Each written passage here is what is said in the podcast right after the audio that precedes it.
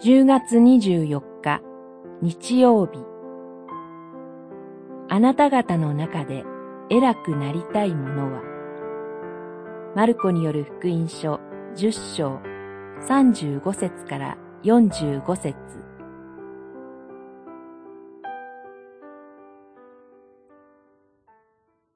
しかし、あなた方の間ではそうではない。あなた方の中で偉くなりたい者は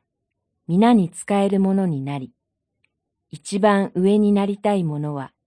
すべての人のしもべになりなさい。十章四十三節四十四節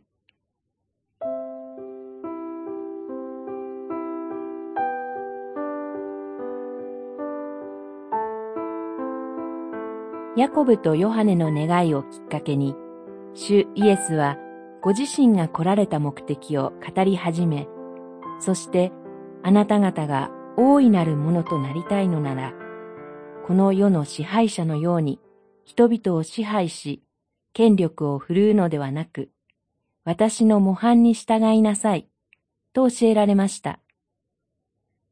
イエス・キリストがこの世に来られたのは、しもべとして人々に仕え、罪人である私たちのために、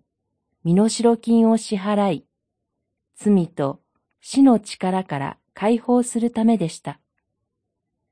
それは、すなわち、十字架による贖いの死を意味しています。主イエスがこのように模範を示されたのですから、弟子たちもそれに従うべきです。弟子の道とは、この世で忍耐しながら低くなり、しもべとして人々に仕えることにより、